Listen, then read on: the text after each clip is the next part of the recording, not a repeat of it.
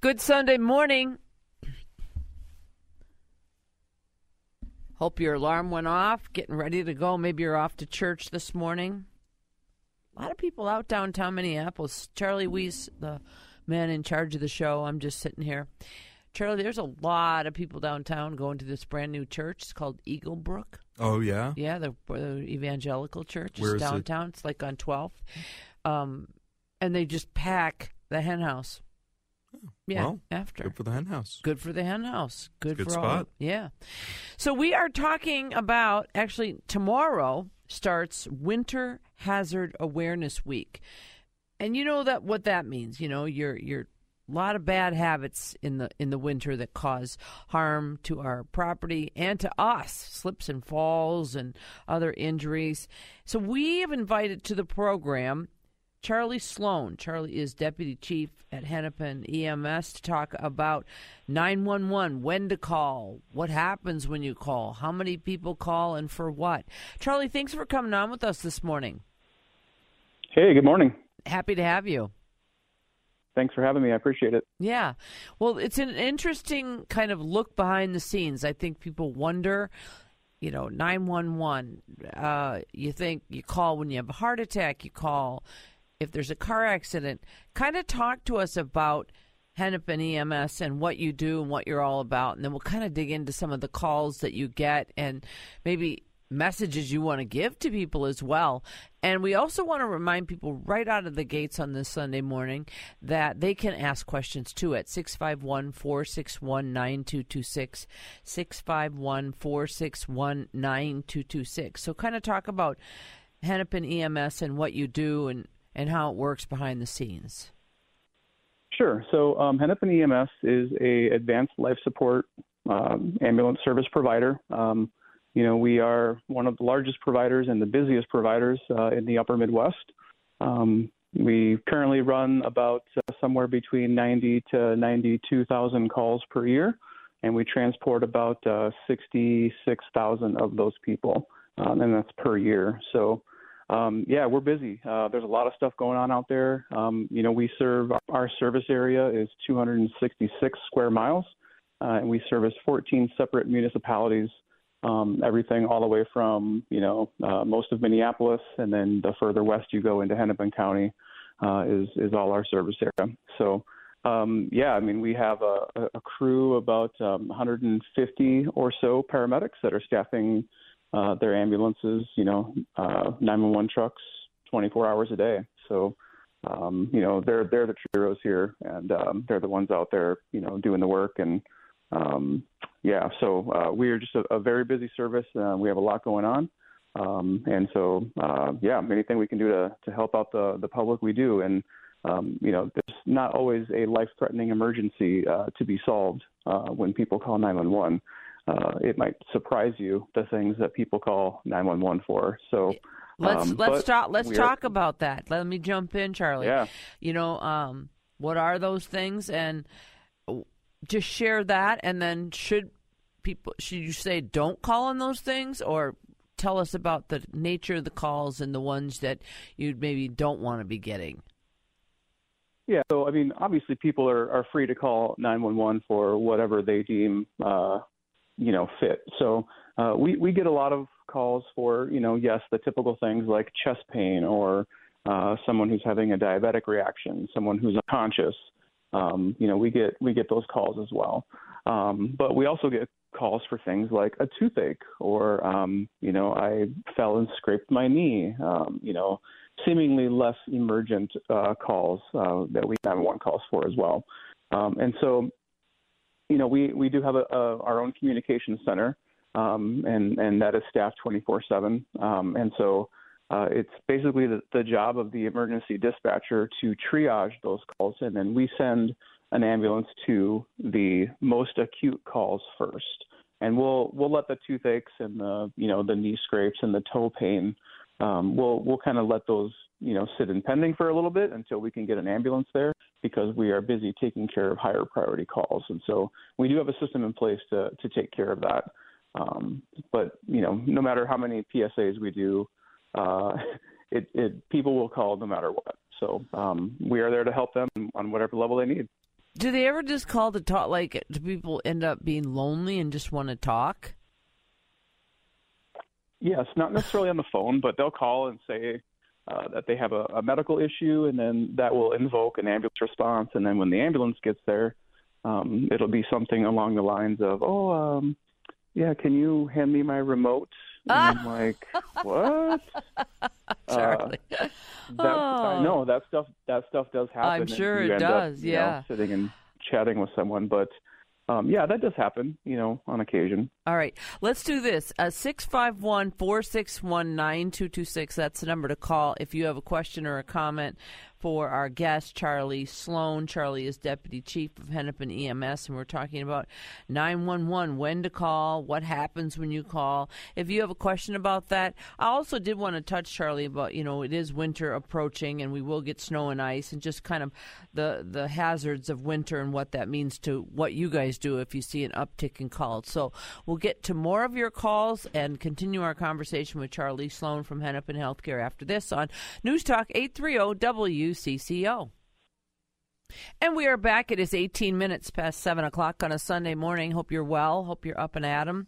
651 461 9226. We are getting questions, and we are talking to Charlie Sloan, Deputy Chief at Hennepin EMS, about the operation there at Hennepin Healthcare.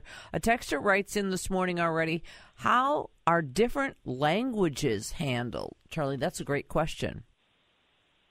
That is a great question. Um, obviously, you know, we do see a lot of uh, language barrier issues um, at Hennepin, and uh, we have a couple different ways to to uh, kind of navigate those. So, um, in each one of our ambulances at Hennepin, um, we have uh, a, a, tablet that we'll use for things like ultrasound um, and a few other things. Uh, we have a interpretation services app called Jeenie. And what this does is this allows us, uh, and you know, the men and women paramedics in the field uh, that are that are taking care of these folks, um, they can basically pull out this iPad uh, and they tap the app, and um, they get a Jeenie interpreter, and usually it's about five six seconds, and then they can uh, have you know any number of languages uh, interpreted for for the patient um, or their family members, right, to Mhm. help take care of those folks. That's So, great. Yeah, we, we do have a way to, to do that. Another texter writes, I have a 97 year old father who lives alone. He has had to call 911 several times over the year for minor falls, and his life alert goes off. Is there a point where you can call too many times and you have to get social services involved? Yeah, so I mean, we we have had instances over the years where um, high resource use customers that we we like to call them. Um, you know, if there is truly a concern for that person's uh, well-being, uh, for their health, or for their mental health, uh, we can get social services involved. Uh, paramedics are mandatory reporters uh, through the state of Minnesota.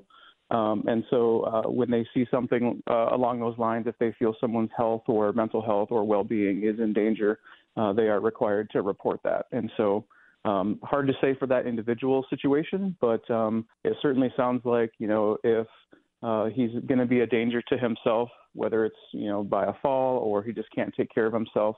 Uh, the conversation might have to be had about moving on to like an assisted living or a nursing home or something along those lines where he can get the help that he needs. And so, um, you know, we we go to repeat callers all the time, every single day, um, and it's just part of the job. Um, and we just try to get those people hooked up with the resources that they need to uh, for the help they need. We're talking to Charlie Sloan. He is Deputy Chief of Hennepin Healthcare EMS. And we're inviting your phone calls 651 461 9226.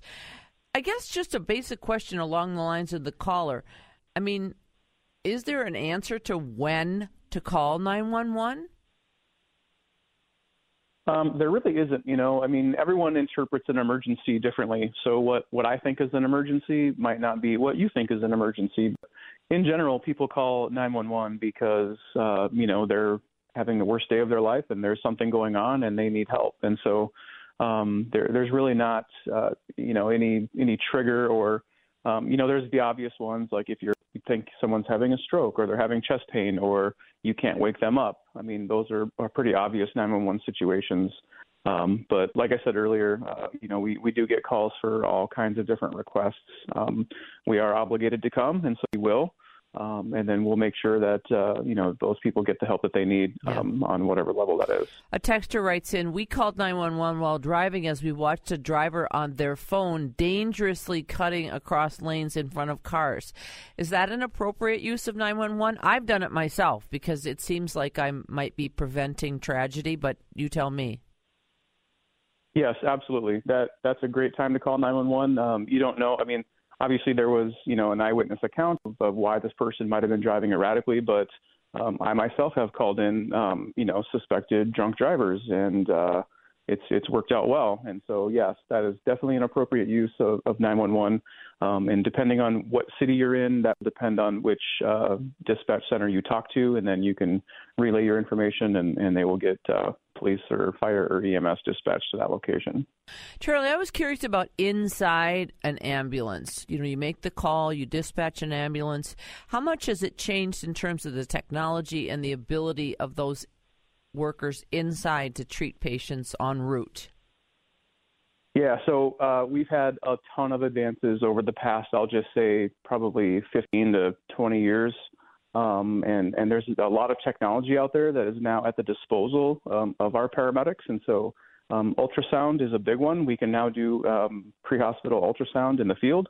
And so we can take a um, an ultrasound and we can take a look at your lungs, we can take a look at your heart, um, and we can see how well things are working or if there's an issue that we need to address.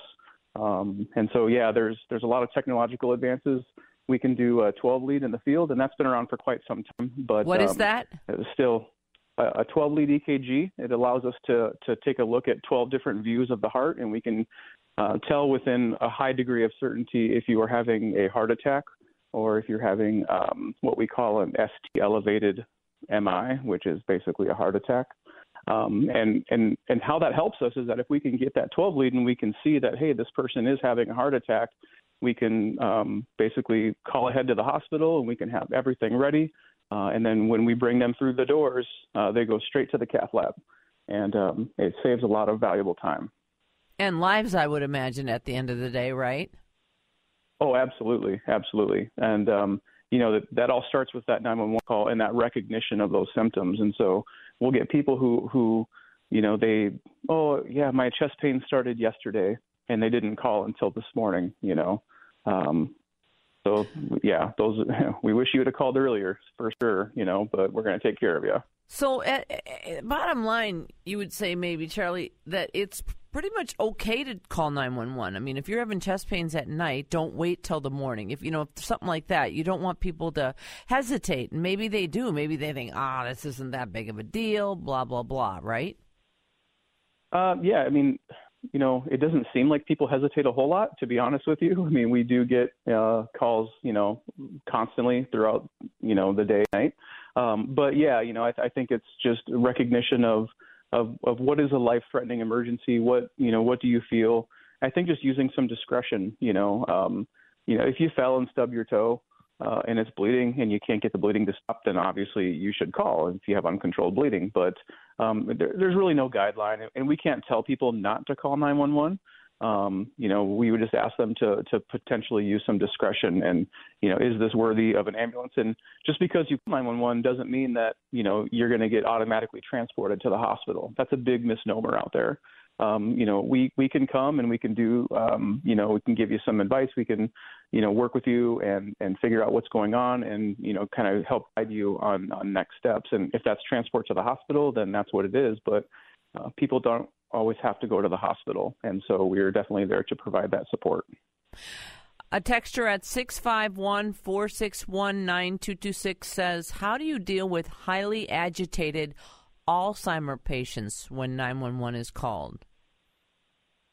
Yeah, so those can be some very challenging situations. Um, obviously, each situation is, is certainly uh, different. And so, um, you know, if we understand the reason uh, for the agitation. Um, you know, we can do a couple of different things. Um, we do have medications. We can provide some sedation, um, or we can um, basically just, you know, softly restrain the patient so that they don't hurt themselves.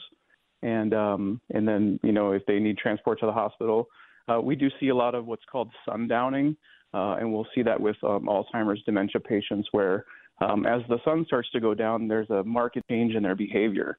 Um, and so we do tend to see a little uptick uh, in calls around those time frames. But um, yeah, you know, I just each situation is different, and uh, you know, we our, our main concern is of the patient and making sure that they're not a danger to themselves or or somebody else. And so, uh, whatever we have to do to to make sure that they stay safe uh, and we get them safely to the hospital for an evaluation, that's what we'll do. All right, very good. Charlie Sloan is our guest. He's deputy chief at Hennepin EMS, and we're talking about 911. And if you have a question about when you should call and what happens when you call 911, feel free to jump in here. This is an opportunity to kind of get a bird's eye view of the work that's done. That you know, we see the ambulances fly by, and you know, you always wonder where they're going and what they're doing. Um, we we also want to maybe on the other side of our bottom of the hour break, Charlie, talk a little bit about the winter, and I would imagine maybe, maybe not, an uptick in calls. Um, is winter a busier time than summer when it comes to 911 calls, or have you made that differentiation? Yeah, you know, sometimes there's a differentiation. Um, you know, when it, when it's busy during the summer, we'll say, "Oh man, this summer is really busy," and we'll say the exact same thing for winter. So, um, you know, I think at, at Hennepin EMS specifically, uh, you know, we, we do tend to see an uptick in, you know, things like slip and falls and car accidents, you know, when the weather is bad. You know, we have some icing conditions and the, the sidewalks are slippery. We have a lot of foot traffic in downtown Minneapolis, you know, and other parts of our service area. Uh, we'll see people slipping and falling, and you know they might have a broken ankle or a broken hip or a wrist. So we'll see a lot of orthopedic injuries, uh, you know, along with those. But uh, yeah, weather does play a big part, especially here in Minnesota. It can you know change very very quickly, and so um, yeah, we'll we'll see you know pretty much busy all the time, no matter what the season is. Um, but uh, yeah, we do tend to see uptick in in those types of calls during like a snow day, if you will. I wonder too about like holiday cooking. You know, people getting burned. You know, we're just going to start making this. Uh, a lot of people going to be in the kitchen making things. Uh, is that a call that you get as well around the holidays with cooking? Yep, absolutely. And um, you know, we'll see you know a lot of burn injuries. Um, we'll also you know see a lot of house fires, and uh, especially around Thanksgiving, you know, people trying to deep fry their turkey in their garage, you know, stuff like that, or they didn't prepare it properly. Um, yeah, we'll we'll definitely see that stuff around the holidays. And again, that can be you. You know, if someone gets burned badly, you know, maybe it's a grease, maybe it's what you're not always, you know, you, do you call the ambulance or do you call 911 and they might say, sort of triage you over the phone, like, hey, do this and that and that, and it wouldn't require uh, an ambulance? Yeah, so um, you know we do have a system of triage that we, you know, you can talk to a dispatcher, uh, emergency medical dispatcher, uh, who's trained to, you know, uh, take in the information, give instructions, um, you know, at the end of the day, it's really the caller's decision um, whether or not they want the ambulance to continue. Um, we will always recommend at least the ambulance coming out and doing an evaluation so that we can, you know, get someone at the patient's side, um, see exactly what they're seeing, um, and you know, make a recommendation um, for either transport or you know some other form of treatment. But yeah, so uh, you know, the, the, caller has the right at any time to cancel the ambulance if they've called one, but we usually recommend that we come out and take a look at them first. What is that beautiful little ring in the background? Oh, it's a cuckoo clock. I had to address the, the cuckoo clock in the room. Hey, listen, we're going to take a short break here and do some weather. And then when we get back, we'll continue with uh, more information about what happens when you call 911 and what you do ask of the public, especially as we are heading into kind of a busy season for you guys. If you make that call with winter conditions, what do you want? people to do to make sure that they can get to the help, get to the person that is in need of help. So it is 731 on News Talk 830 WCCO. And we are back with the last half hour of the big health hour that we should solicit names. We're trying to name this show. It's just called the health hour. That seems so benign. It's, you know, like, bleh.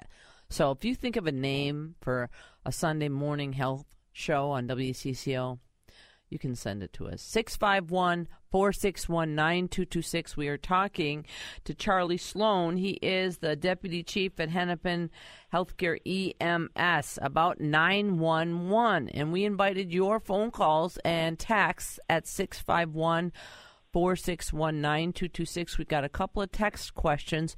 We also have a call this morning from Tim. Tim, good morning. You're on the air with Charlie Sloan. Uh, what's your question about 911, Tim? Uh, the question is regards. I was told that if you uh, 911 call and they come out and they do not transport you to the hospital, is there no charge involved in that to the patient?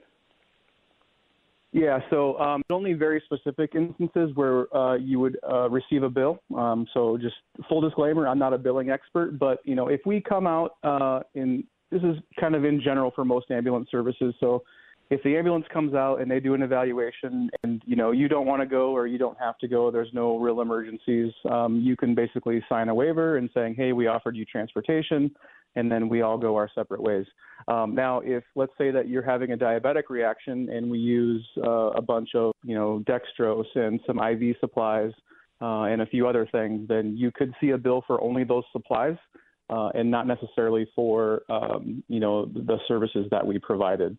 Um, the same would be for like a cardiac arrest, where we end up using a lot of different uh, supplies um, and resources to manage one of those. Um, you could see a bill for the supplies, but not necessarily for the service. And so, uh, just because the ambulance shows up does not mean that you're going to automatically get a bill. All right, very good. Let's get to some of these text questions coming in. What is the education or training needed to be an EMT or a person who answers the 911 calls? Do you know that? Uh, I do actually. So um, when it comes to uh, you know talking about um, emergency medical dispatchers, um, so it, it, does help to have some EMT training. So if you're an emergency medical technician, you've probably gone through anywhere between a uh, three to five month course uh, to you know kind of learn that skill. Um, and then there's a, a, test out period where you have to actually demonstrate your skills, uh, and then um, in a testing environment, and then you also there's a written test. And so um, that's usually between three and five months of training. If you're going to be a paramedic, you have to first be an EMT, um, and then the paramedic courses are usually anywhere between uh, you know, 10 to 13 months, you know, somewhere in there, depending on which which course you're taking. Um, and so they do a lot more training, uh, a lot more intense uh, training on um, things like, you know, anatomy, physiology, cardiology, um, you know, pharmacology, all that stuff. And yeah. so, um, are you? there's are, a 24-hour uh, emergency medical dispatch course that you can be a emergency medical dispatcher. Oh, okay. I was going to say, is there a shortage in that industry as well? I mean, do you see that? I mean, no, everybody has a shortage, teachers, nurses, etc. What do you? What is your field in terms of what you see for, you know, the need for yeah, workers? So, yeah. Sure, sure. Yeah, so we're we're definitely short on in all aspects, right? Um, we're short paramedics, we're short EMTs, we're short dispatchers. Um, and so, uh, you know, we we have seen uh, a, a, shortage in all of those things, and um, you know, all of those things kind of work together, right? When someone calls 911, you talk to the dispatcher, the dispatcher sends the police, the fire, uh, EMS, and then EMS shows up, and so it's uh, a very cohesive, um, you know, type situation. But um, yeah, we're we're definitely short in all those areas. All right, six five one four six one nine two two six.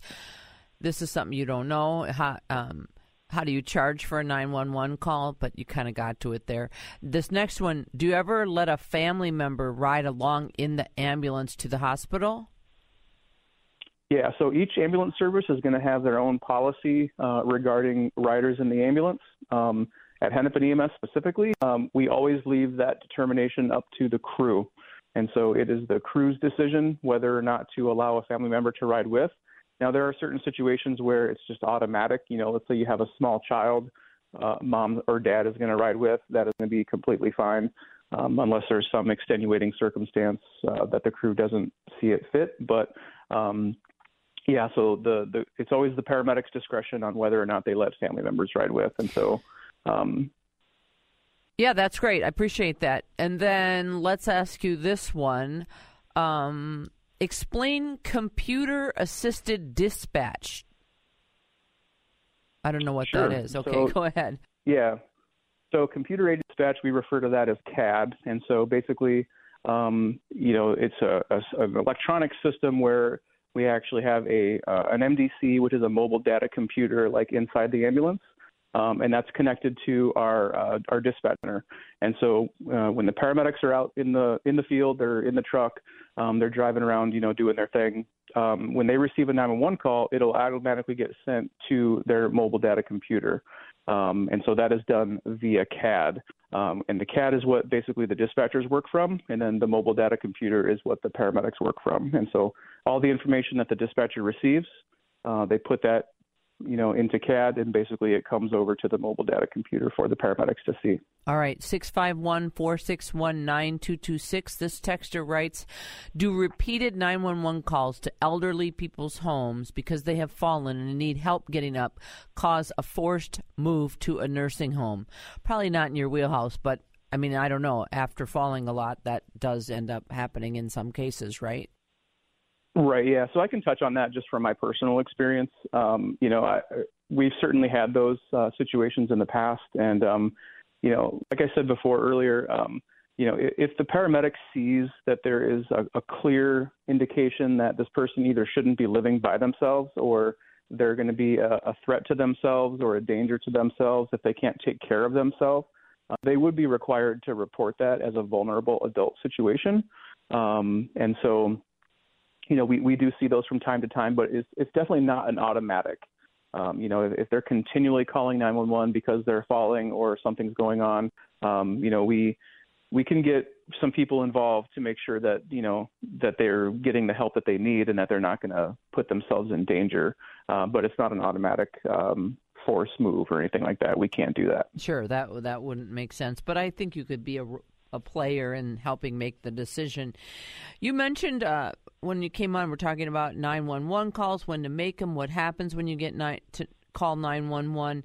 And as we are kind of talking about winter hazard awareness week tomorrow, when you get that 911 call, Charlie, what do you ask of people? I know, like, I've heard stories about people that are hoarders and you can't get through uh, the sidewalks. The I mean, what do you ask of people in preparation for emergency services to get through to people? What would you like to ask them? Sure. Um, so we do have a series of questions that we'll ask people who call 911. And so once we've addressed their medical situation, um, you know, obviously the when, when, they first call, they're going to be asked what their address is, what their callback number is, and then you know just kind of a brief description of what the problem is. Um, and depending on where you live, uh, is kind of kind of depend on how your call routing goes. And so let's just say in the city of Minneapolis, if you call 911, you're going to get routed right to the Minneapolis Emergency Communication Center. Uh, they are the um, primary public safety answering point um, for the city of Minneapolis. Uh, they're going to determine whether, you know, like where the call is, what the problem is, um, and then they're going to determine whether or not you need police, fire, or EMS. Um, if you need EMS, then they will transfer you over to the Hennepin EMS Communication Center, where we will then confirm your address and then we'll ask some more targeted questions about what the medical problem is or why you've called 911. Um, and so once we make it through all of those questions and we can, our dispatchers will give instructions on, you know, how to manage that patient until help arrives. Um, they might ask you to make sure that your uh, your outside light is on, to make sure that your door is unlocked. You know, if there's like a um, some type of like secured access, we might ask you to send someone down to open the door um, to meet the paramedics. And so those are some of the big things that people can do. Um, and we'll ask you that over the phone to do that. A texter writes in if someone calls 911 but they can't unlock the door to let EMTs in, how does the crew enter the home? Sure. So there are certain situations where we will request the fire department to come do a forced entry. Um, so the fire department um, carries specialized tools to, uh, and it's not just like a battering ram, right? They they they have other ways and means to get into a residence, and um, if we've confirmed there's somebody inside who needs help, um, you know, we can we can certainly you know make the necessary calls to to make a forced entry. We try not to do that. Uh, you know, we try to find a way. We'll we'll go around and we'll try the windows and try the other doors and um, we'll do everything we can to make sure that um, you know a forced entry situation is our last resort. All right, very good. Charlie, we're going to take our last break of the show. Charlie Sloan, our guest, Deputy Chief at Hennepin EMS, taking your calls at 651 461 9226. You can either call and come on the air with us, or you can just leave a text question and I'll make sure that Charlie gets it. That text line again, 651 461 9226. All right, we're back. We're waking up with you on a Sunday morning. It is 7:50. We have 5 minutes left to talk to our 911 expert. We have on our newsline Charlie Sloan, Deputy Chief of Hennepin EMS. I have to read this text to you to Miss Susie, this is one of your best shows on Sunday. How about Health Talk with Susie Jones? I don't know. Listen, uh, we're just looking for a name, but that's fine. Hey, Charlie Sloan again with with Hennepin Health. Really has been a good hour. We have a lot of people that have uh, gotten involved in the show and asked a lot of questions, and I think that's so important and really indicative of just the curiosity, but also you know the genuine interest in 911 because it's it's I don't want to say it's like secret, but I mean it is like what do you guys do and you know what I mean. Um, so appreciate everybody and appreciate you. A, t- a caller called in earlier and didn't want to go on the air, but she really wanted to say how much. Uh, she wanted to thank all of you guys because you really do yeoman's work under pro- very extreme circumstances. I mean, how do you keep your cool when someone's losing it? Uh, yeah, that's basically just comes right back down to training. And so um, paramedics, uh, uh EMTs, dispatchers, they constantly train all the time to be able to handle these situations. Um, and uh, you know that's it. Really, just comes down to training. And so once you're put into this environment, um, you know you always kind of have an expectation that you're going to get into a, a very serious situation. Um, and then when when you do, you just kind of fall back and rely on your training, and uh, you almost go into like this automatic mode of you know making sure you're doing everything you need to be doing. Um, and uh, yeah, training is a big part of that. So, another question, and again, this goes to to billing, but does Medicare or insurance copay for all services? This might be out of your wheelhouse. Uh, yeah, that's definitely out of my wheelhouse. Okay. Um, I, I wouldn't want to tell you something and have it be wrong, so I would consult Medicare or Medicaid on that for sure. Yeah, maybe we'll have them on next. Um, I wanted to ask a little bit about the opioid crisis. Uh, I have a friend who has a son who's a firefighter in Sacramento, and she talks about that crisis in California, and I know certainly we're not immune would you, do you have an idea of how many of your calls are overdose and how hard of a call is that? Yeah, so I don't have an exact number, but I can tell you, uh, you know, a, a, relatively high percentage of our calls are opioid uh, related, right, on some form or fashion. Um, a lot of the opioid uh, related calls that we go on are just like your typical kind of standard overdose, um, where someone has taken way too much or you know it's different than what they were taking and then uh, they they lose consciousness. And so, isn't that um, sad um, those are what you just said? You just said a tip right. you know i mean it's like oh my goodness that's a terrible thing to say. I mean i realize you had to say it. Um, and they don't die right? They you get them back in that case? Well, every once in a while, I mean, you know, we do everything we can to make sure that uh, that you know we're we're helping these people to survive. But um, depending, you know, on on what they took, how much they took, and how long they've been down. Uh, those are really the survivability predictors. Uh, if we can get there relatively quickly and they're still uh, breathing some level, um, then in general, once we administer some Narcan, we'll do some rescue breathing for that person, um, and uh, we can we can usually get them back. But it's certainly not like the movies where every single time you know everybody lives. Uh, there are certain cases that uh, patients like that do not survive. But um, yeah, and that's you know something we we do every single day at Hennepin. Unfortunately, um, is you know respond to those overdoses and and administering Narcan. And we recently started a, a program with uh, giving Suboxone. Um, and so, in a patient that we've revived with Narcan, um, and if the patient is willing, we will give them another medication called Suboxone. Um, and we've actually had um, this is a, a, basically an aid to um, help them um, into a recovery center. And uh, as long as they're willing to do that, then we will give them that medication, and it lessens the symptoms of withdrawal.